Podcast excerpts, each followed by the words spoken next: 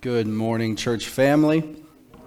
Uh, you'll have to forgive the extras. Uh, I have been battling a cold the last couple of days, and while I did think it would be very funny to call Pastor Larry randomly on Friday uh, and tell him he has to cover for me, I decided that I was going to do it instead. Uh, so I've, I've taken some medicine, had my emergency. Uh, this is peppermint tea. You could hit me with a truck and you wouldn't knock me over at this point. Um, but that's, that's right. Uh, the, it's been a, it's been a, a good week, and uh, I, am, I, am, I do think I am coming out of it. But if I do sound sick, that's why. Additionally, when I'm in the back, instead of shaking hands, uh, the most I'll do is give you a fist bump or a wave uh, just to try and keep whatever I have from spreading, because uh, I do not want that to happen. Now, uh, you can open your Bibles to 2 Samuel 11. Uh, this is where we're going to start, but it is not where we're going to end. And two factors in my own life uh, led me to the sermon for today uh, as I was pondering on what to preach on. Uh, every time I have the opportunity to preach, I run through a couple of different ideas that I've had, both from my own uh, personal Bible study, uh, perhaps things that I've heard in uh, my own college courses uh, from Pastor Larry while I'm teaching Bible class, while we're doing uh, youth group or Sunday school. And what brought me to the, the theme of this message, the passage of wisdom, is largely two things.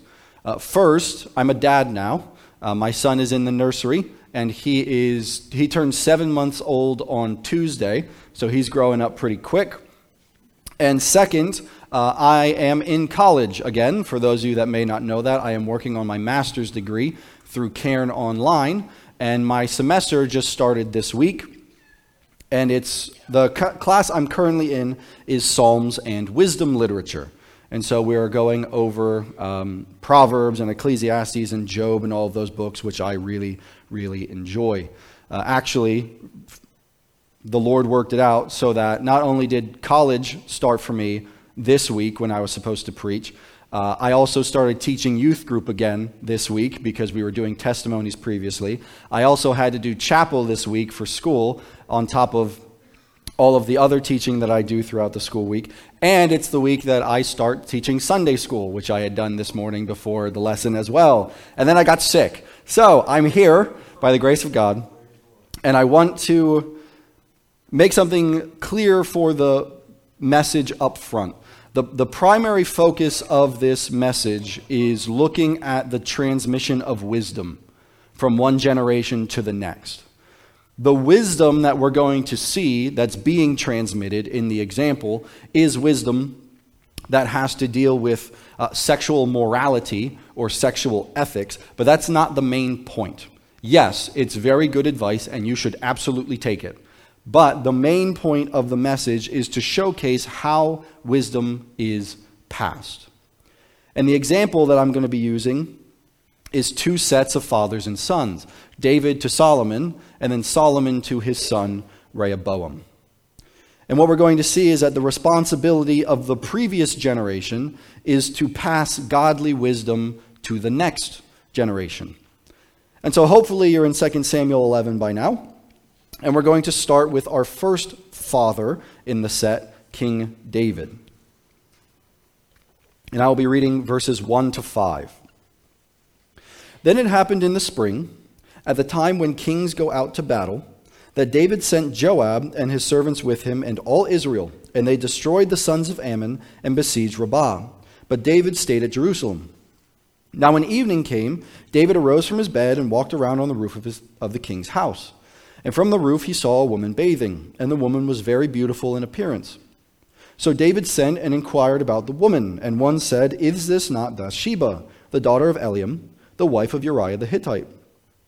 David sent messengers and took her, and when she came to him, he lay with her. And when she had purified herself from her uncleanness, she returned to her house. The woman conceived, and she sent and told David and said, I am pregnant. Now, in the course of David's life, this is generally agreed to be the worst moment in David's life.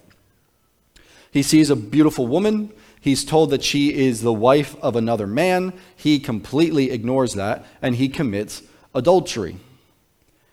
And the rest of the chapter tells us how this plays out for him. In an attempt to cover up his sin, he tries to get Bathsheba's husband home, Uriah. Now, Uriah the Hittite is one of David's mighty men. Uh, there's a list of them given in 2 Samuel 23. I won't turn there, but things that you should know about these mighty men. These were select men within David's military that had leadership positions. In fact, some of them, not Uriah, but some others, had advisory roles to the commander in chief. Uh, they were the, the top guys in the military that were giving the strategy on how to take such and such a city, win such and such a battle. These were, as far as we can tell based on Scripture, some of David's closest allies and strongest supporters, and in a lot of cases, best friends. This is Uriah's wife Bathsheba that he's just committed adultery with, and Uriah is one of his mighty men. And so David calls Uriah home from the battlefield, and what he's hoping will happen is that while Uriah is in Jerusalem, he will go home, and then when it turns out, when it's found out Bathsheba is pregnant, everyone will think, oh, it's because Uriah was home, and no one will suspect a thing. Jump to verses 10 and 11. So he tries to get Uriah to go down to his own house. Uriah does not. Verse 10. Now, when they told David, saying, Uriah did not go down to his house, David said to Uriah, Have you not come from a journey? Why did you not go down to your house? Uriah said to David, The ark and Israel and Judah are staying in temporary shelters, and my lord Joab, that's the commander of Israel's armies, and the servants of my lord are camping in the open field. Shall I then go to my house to eat and to drink and to lie with my wife? Which, by the way, is exactly what David did. By your life and the life of your soul, I will not do this thing. Something that David wasn't accounting on was that Uriah was more righteous than he was. Uriah will not go back to his house to enjoy the pleasures of being at home because the ark and Israel's armies are out fighting in the field. How on earth could I go enjoy those pleasures when all of my brothers in arms are out fighting? And like I said, David didn't seem to have a problem with eating and drinking and sleeping with Uriah's wife because Uriah is more righteous than David. And so David tries again. Verse 12. Then David said to Uriah, Stay here today also, and tomorrow I will let you go. So Uriah remained in Jerusalem that day and the next. Now David called to him, and he ate and drank before him, and he made him drunk. And in the evening he went out to lie on his bed with his Lord's servants, but he did not go down to his house. David's plan isn't working. Now in the morning, David wrote a letter to Joab and sent it by the hand of Uriah. He had written in the letter saying, Place Uriah in the front line of the fiercest battle and withdraw from him, so that he may be struck down and die. So it was as Joab kept watch on the city that he put Uriah at the place where he knew there were valiant men. And this is where adultery leads to murder. David has decided that he's going to have Uriah killed, and he's going to have him killed by the hands of Ammon. And he sends the letter commanding Joab to kill Uriah by the hand of Uriah, which also goes to Uriah's righteousness in that he did not look at what he was taking. And Uriah dies by the sons of Ammon. And Bathsheba mourns for the loss of her husband. And then, when her period of mourning is over, David marries her while she's still pregnant. And now all is well. Right? The next chapter tells us how God thinks of David's sin, because David, it appears from the text, didn't think too much of it. And I'm just going to read a longer section of it, and it does a very good job of explaining itself. So 2 Samuel 12, 1 to 15. Then the Lord said to, sent Nathan to David, and he came to him and said, There were two men in one city, the one rich and the other poor. The rich man had a great many flocks and herds, but the poor man had nothing except one little ewe lamb, which he bought and nourished, and it grew up together with him and his children. It would eat of his bread and drink of his cup and lie in his bosom and was like a daughter to him. Now a traveler came to the rich man, and he was unwilling to take from his own flock or his own herd to prepare for the wayfarer who had come to him. Rather, he took the poor man's ewe lamb and prepared it for the man who had come to him. Then David's anger burned greatly against the man, and he said to Nathan, As the Lord lives, surely the man who has done this deserves to die. He must make restitution for the lamb fourfold because he did this thing and had no compassion. Nathan then said to David, You are the man. Thus says the Lord God of Israel It is I who anointed you king over Israel, and it is I who delivered you from the hand of Saul. I also gave you your master's house and your master's wives into your care, and I gave you the house of Israel and Judah. And if that had been too little, I would have added to you many more things like these. Why have you despised the word of the Lord by doing evil in his sight? You have struck down Uriah the Hittite with the sword, have taken his wife to be your wife, and have killed him with the sword of the sons of Ammon. Now, therefore, the sword shall never depart from your house, because you have despised me and have taken the wife of Uriah the Hittite to be your wife. Thus says the Lord Behold, I will raise up evil against you from your own household. I will even take your wives before your eyes and give them to your companion and he will lie with your wives in broad daylight. Indeed, you did it secretly, but I will do this thing before all Israel and under the sun. Then David said to Nathan, I have sinned against the Lord. And Nathan said to David, The Lord has also taken away your sin. You shall not die. However, because by this deed you have given occasion to the enemies of the Lord to blaspheme, the child also that is born to you shall surely die. So Nathan went to his house. The consequences of David's sin, and the Lord considers it a very grievous sin, is twofold. One, the child is going to die, and two, the sword will never depart from David's house. And we won't read all the passages because we don't have the time for it. But to give you a brief rundown of the upcoming chapters. By the end of this chapter, uh, the child that Bathsheba and David have is born, and then he dies and then they mourn for him. And the next child that David and Bathsheba have is Solomon. What comes in the next chapter, chapter 13, is one of David's sons, Amnon, rapes his half sister, Tamar.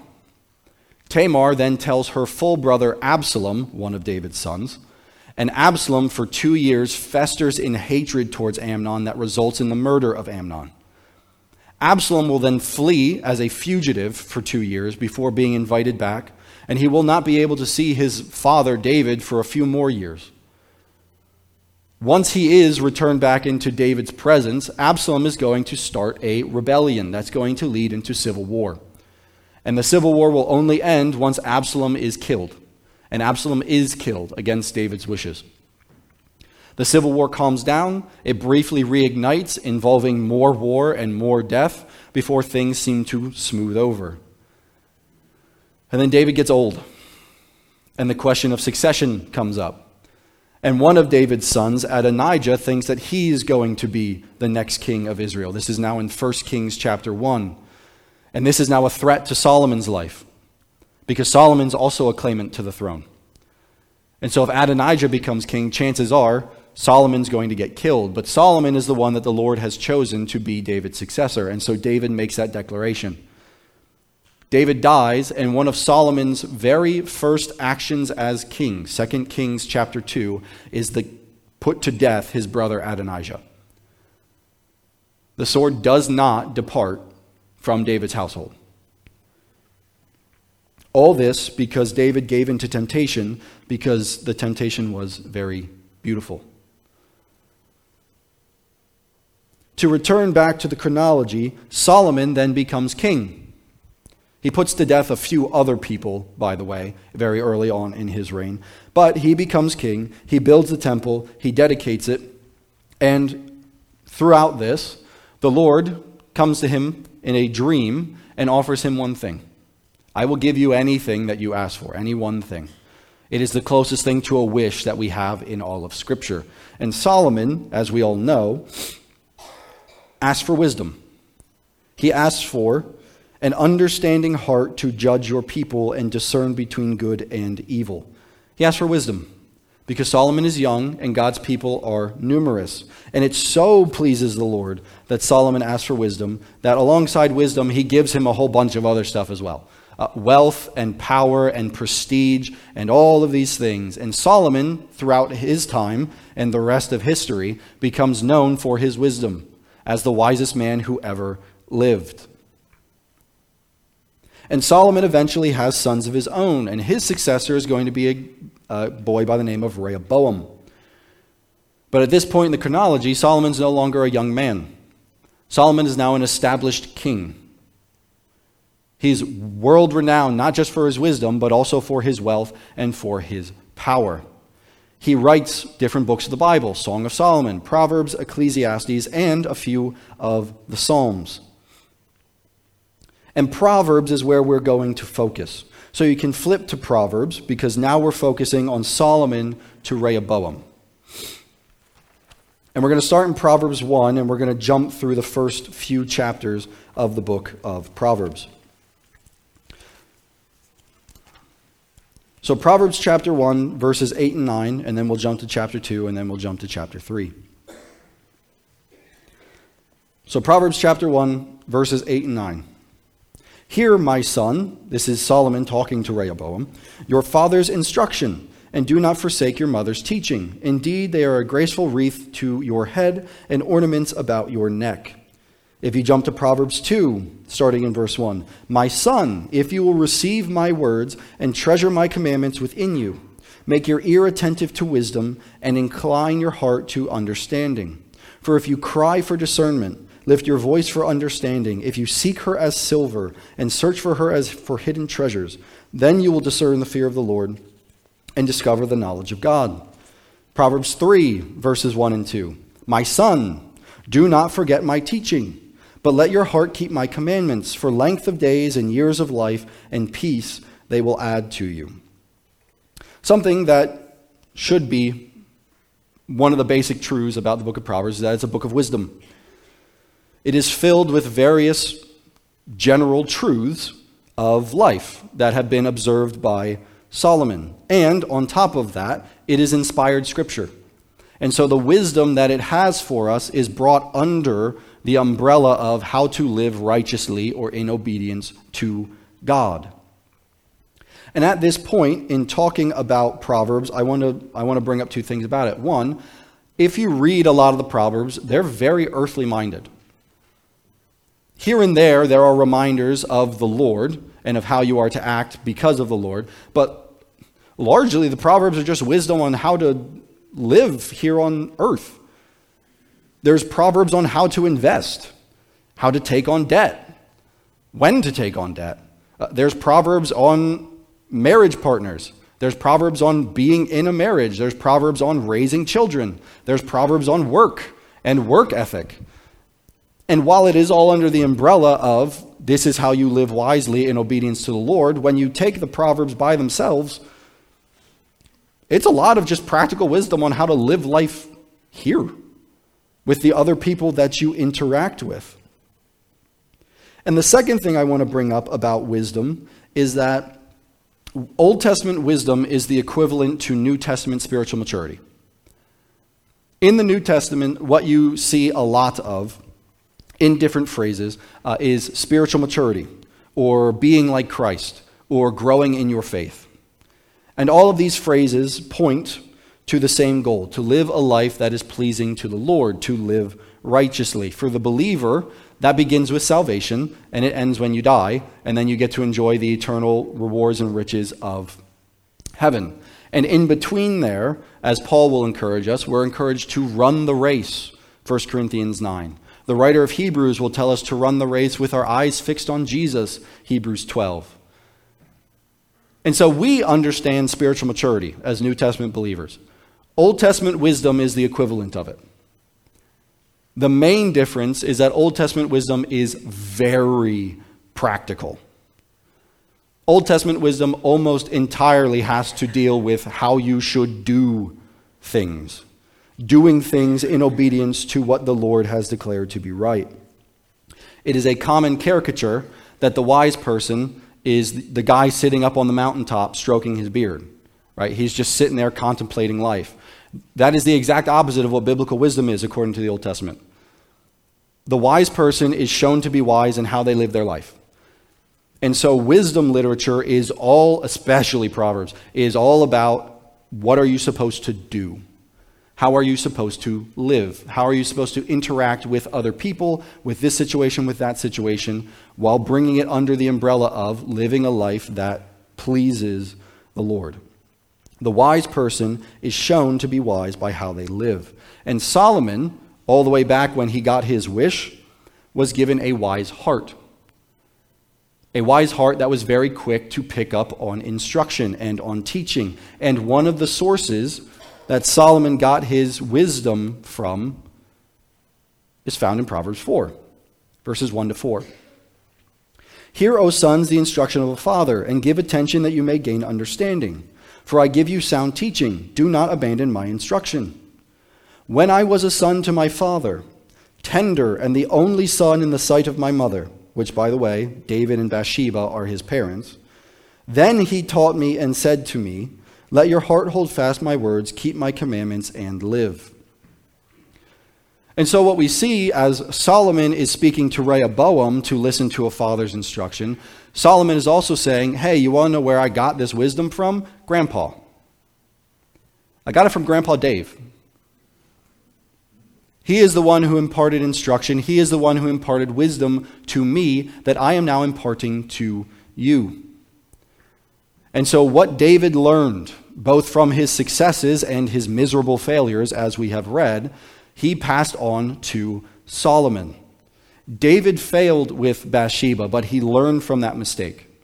You see that in 2 Samuel 12, and you see that in Psalm 51.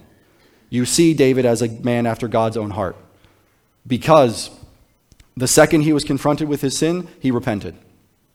Unlike, say, King Saul when we were together last time, who passed the blame. Uh, David was very quick to repent of that sin. And so, David, having failed but learning from it, is passing wisdom, not just in regards to sexual morality, but other areas of life, to his son in hopes that Solomon won't repeat his mistakes. Now, if you know how the story of Solomon ends, you know that not only does he repeat the mistakes, he multiplies the mistakes. But David, despite that massive failure with Bathsheba, still had a success. He passed his wisdom to his son Solomon. And Solomon now is passing his fatherly wisdom to his son Rehoboam. And here we see a father's warning. Now, it's believed at the time of Proverbs, and you can flip to Proverbs 6, because that's where our final passage will be. But it's believed that Rehoboam, at the time of Proverbs, is a young man. He's probably in his late teens or early 20s. Uh, most likely, it's believed he's a man of marrying age. Because in the culture and in the day of uh, Solomon and Rehoboam, young men were married off as early as 16 or 17, uh, and young women were mar- married off as early as 13 or 14. Uh, when you only lived 40 years, you got to it. Like you, you married off uh, to make sure that you could have children and that you could have all of those blessings. So Rehoboam is a young man of marrying age. What would be temptation number one for a young man of marrying age in Rehoboam's position, do you think? And it has to do with what we looked at with Grandpa Dave. You can talk. Right, sexual immorality, girls, lust. This is going to be a big temptation for him, especially since Rehoboam's going to be king next. And so a lot of the advice that you find in Proverbs has revolves around sexual morality, sexual ethics, what is okay and what is not okay, uh, what to cling to, what to avoid like the plague. And there's many passages that I could have gone to in Proverbs for that, but I've chosen Proverbs 6 uh, verses 20 and following. So Rehoboam, a young man, is going to be tempted by wisdom. No surprise then that Solomon, his father, is going to give him fatherly wisdom, both based on his own experiences, those that he's observed by others, and most likely also what he's learned from grandpa. And all of this, by the way, is divinely inspired wisdom. So it's, it's even better wisdom because it's also the word of God. So, verses 20 to 24 of Proverbs 6. My son, Observe the commandment of your father, and do not forsake the teaching of your mother. Bind them continually on your heart, tie them around your neck. When you walk about, they will guide you. When you sleep, they will watch over you, and when you awake, they will talk to you. For the commandment is a lamp, and the teaching is light, and reproofs for discipline are the way of life, to keep you from the evil woman, from the smooth tongue of the adulteress. So, this is one of Solomon's paternal appeals, is what they're called. Uh, it is Solomon, as a father, appealing to Rehoboam to live wisely or spiritually mature. It is an appeal to observe the wisdom of mom and dad. And there's a bunch of different ways that Solomon talks about this. Uh, listen to their teaching, keep it close to heart, let it guide you and protect you and instruct you and light the way of life for you.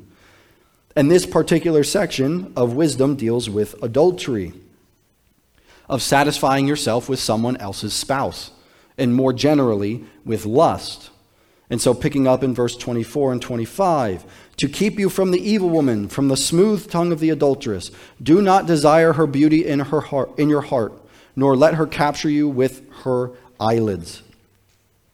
Something that is prevalent in the book of Proverbs is that temptation is not presented as something that is hideous or atrocious to the one being tempted. And if we're honest with ourselves, temptation is never repulsive. If it was, it wouldn't be tempting. Uh, it wouldn't be temptation. So the adulteress has a smooth tongue. She sounds really good. She has her beauty. She has, as the NASB puts it, her eyelids, or the New English translation puts it, her alluring eyes. Solomon, a father, is making it very clear to Rehoboam the adulteress isn't something that's unattractive. She's very attractive. She looks good. She sounds good. It's alluring and it's tempting. If we go back to David, he saw Bathsheba bathing and she was very beautiful, not hideously disgusting. Temptation is attractive. And if we're honest with ourselves, the things that tempt us are attractive to us. If they weren't attractive, it wouldn't be tempting. And so Solomon is making that clear up front. She looks good. She sounds good. You'll want to give in to her, but, and here we get the rest of it 26 to 35. For on account of a harlot, one is reduced to a loaf of bread, and an adulteress hunts for the precious life. Can a man take fire in his bosom and his clothes not be burned? Or can a man walk on hot coals and his feet not be scorched? So is the one who goes into his neighbor's wife. Whoever touches her will not go unpunished. Men do not despise a thief if he steals to satisfy himself when he is hungry. But when he is found, he must repay sevenfold. He must give all the substance of his house. The one who commits adultery with a woman is lacking sense. He who would destroy himself does it. Wounds and disgrace he will find, and his reproach will not be blotted out. For jealousy enrages a man, and he will not spare in the day of vengeance. He will not accept any ransom nor will he be satisfied though you give many gifts. My son, she looks good, she sounds good, but if you give in, things end very, very, very badly for you. And whenever I read this passage, I can't help but think of David and Bathsheba. Verse 26 tells us that it leads to poverty and a threat to your own life. Verses 27 to 29, to use a common phrase for us, talks about playing with fire. You can't put burning coals in your lap and not expect your clothing to come out unscathed. You can't walk on hot coals and not get burned. The same is true if you give in to this. There's going to be pain and punishment at the end of it. Verse 30 and 31 compares it to another sin, stealing. And at least the thief, if he's stealing because he has to stay alive, will, see, will, will experience compassion. If he's caught, he will still suffer the full measure of the law, but people can understand when someone steals because otherwise they're going to die. That's not the case with adultery. What you get with adultery is destruction and wounds and disgrace and reproach, and you have to suffer under the merciless rage of the spouse that you have wronged. The spouse will be jealously enraged, and there is no amount of gifts that you can give them to make them stop. To the young man Rehoboam, the attractive woman who wants to sleep with him is great. In fact, he may think it's one of the perks of being a king, depending on how old you think Solomon is at this point. Because Solomon is not a great example of this. But he is still imparting this wisdom that he's learned from Grandpa Dave, that he's learned from his own experiences, that he's learned from others' experiences, and he attempts to correct his son before his son has to make a decision. The adulteress seems attractive, but it is only pain on the other side of that act. Solomon, as a father, is doing his due diligence, like David, Solomon's father, did. Because the responsibility of the previous generation is to pass godly wisdom to the next. David learned from his sin with Bathsheba. Again, 2 Samuel 12, Psalm 51. Both of those chapters deal directly with David's sin with Bathsheba, and it shows his repentant heart. It shows why he's called the man after God's own heart, even when he sins. And so David passed his fatherly wisdom to Solomon, and Solomon received that instruction with a wise heart. Solomon, now the wisest person to ever live, writes an entire book, Proverbs, imparting wisdom to instruct his son Rehoboam in how to live. And this is the mode of, instru- uh, of instruction for wisdom literature it's in the home. Solomon did not send Rehoboam off to the greatest school. Solomon did not get a tutor for Rehoboam to teach him wisdom. The way wisdom worked in the Old Testament is mom and dad pass it on to, uh, pass it on to son and daughter. The previous generation passed it on to the next generation. And so, my encouragements, and this is what we'll end with my encouragements to parents and to grandparents, or more generally speaking, uh, to those of the previous generation, and I will let you make the call on whether you think you belong to that group or not, uh, is not to keep what you've learned to yourself. One of the graces of God that's often forgotten is that He can teach through even the worst circumstances. It is always better if you just didn't sin. That, that is always the better option. But one of the oft forgotten graces of God is that even when you do sin, He can use that opportunity to teach you. Sometimes we learn best, unfortunately, through pain and through consequence. But once He teaches you, that is not where the teaching should end. It's not just for you. The teaching is meant to be passed on to the next generation in the hopes that the next generation just avoids all the mistakes you made. In the hopes that the life that they live is more glorifying to God, more in obedience with His word, more wise than yours was. The wisdom that you have gained from experience here on earth is not meant to be kept to you. It is meant to be taught in a way that encourages righteous living and in a way that encourages wise living. And quite frankly, to those of you of the previous generation, and I guess technically, depending on how you define that, I'm now part of it because I have a son. What greater gift can you give to your children than what will reap eternal rewards for them? You can leave behind an inheritance. You can leave behind land and a house and a car and money and all these great, wonderful earthly things that will eventually burn. But one of the things that you can give them that will reap eternal rewards is the encouragement to live wisely. Or, if you want me to use New Testament language, spiritually mature. So that they are engaged less in sin and more in righteous living. So that they are stacking up eternal rewards for themselves. And so that they are a greater influence on the world around them. There is no greater gift that you can give them besides instruction for righteous living, besides wisdom. And as for the next generation, and in some ways, I am also part of the next generation uh, because my parents are still alive. My grandparents are still alive.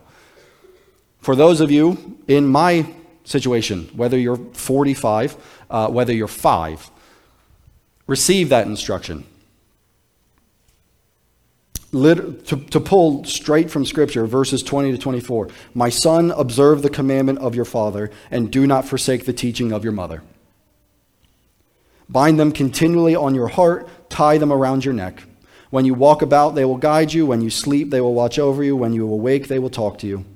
For the commandment is a lamp, and the teaching is a light, and reproofs for discipline are the way of life. That's, that's some of the best encouragement that I can give the next generation, whether you're an adult with your own children, or whether you're a teenager or younger. While your parents are not always perfect, Solomon wasn't perfect, David wasn't perfect. I have the greatest set of parents the world has ever produced. Your parents are second place at best. All right, I'm just going to let you know that right now. My parents are not perfect. But they have done their due diligence in a lot of areas in passing wisdom down to me. And for those of you whose parents are still alive, whose grandparents are still alive, they have wisdom to give you on how to live righteously, on how to avoid the mistakes that they've made. Learn from them. It is far easier to learn from them now and just avoid the mistakes altogether than to have to deal with the mistakes and learn the hard way. And really, for those of you who consider yourself part of the next generation, and that should be most of you as well, what greater gift can you give to a parent than to live more like Christ? How can you make the next generation more proud than living, or the previous generation more proud than living more like Jesus Christ? Both through the wisdom that they have given and through God's word. And so, my encouragement to the previous generation pass down the wisdom that you've received. David did to Solomon, Solomon did to Rehoboam. And to the next generation, and you can be in both groups, it's okay. Listen to the previous generation when they give that godly wisdom and that righteous instruction so that hopefully you don't commit the same sins like David and Solomon did. Let's pray. Dear Lord, I thank you for your word. I thank you that within it we see these dynamics of father and son, and we see the connection of history. And I thank you that within it, even when the failures are shown, that we also see the successes. I thank you that David was successful in teaching his son Solomon, as Solomon tells us in Proverbs 4. And I thank you that Solomon was successful in teaching wisdom to his son Rehoboam, as we see all throughout Proverbs. And I pray for everyone here, whether they are of the previous generation passing wisdom down, of the next generation receiving that wisdom, or of both, engaging in both roles. I pray that they are not quiet about what they have learned from you from their good experiences and their bad experiences. I pray that they are willing to pass that wisdom down freely and liberally in a hope that the next generation will live even more for Christ and have an even greater impact on the world around us in your name. And I pray for the younger generation that you would give them listening ears. Help them to learn from the mistakes of those who have gone before us. Help us to learn from the victories of those who have gone before us that we may live more like Christ day in and day out, and that when we become part of the previous generation, we may pass that down and hopefully see generation after generation growing in wisdom and in righteous living in obedience to your word. I pray all these things in your name. Amen.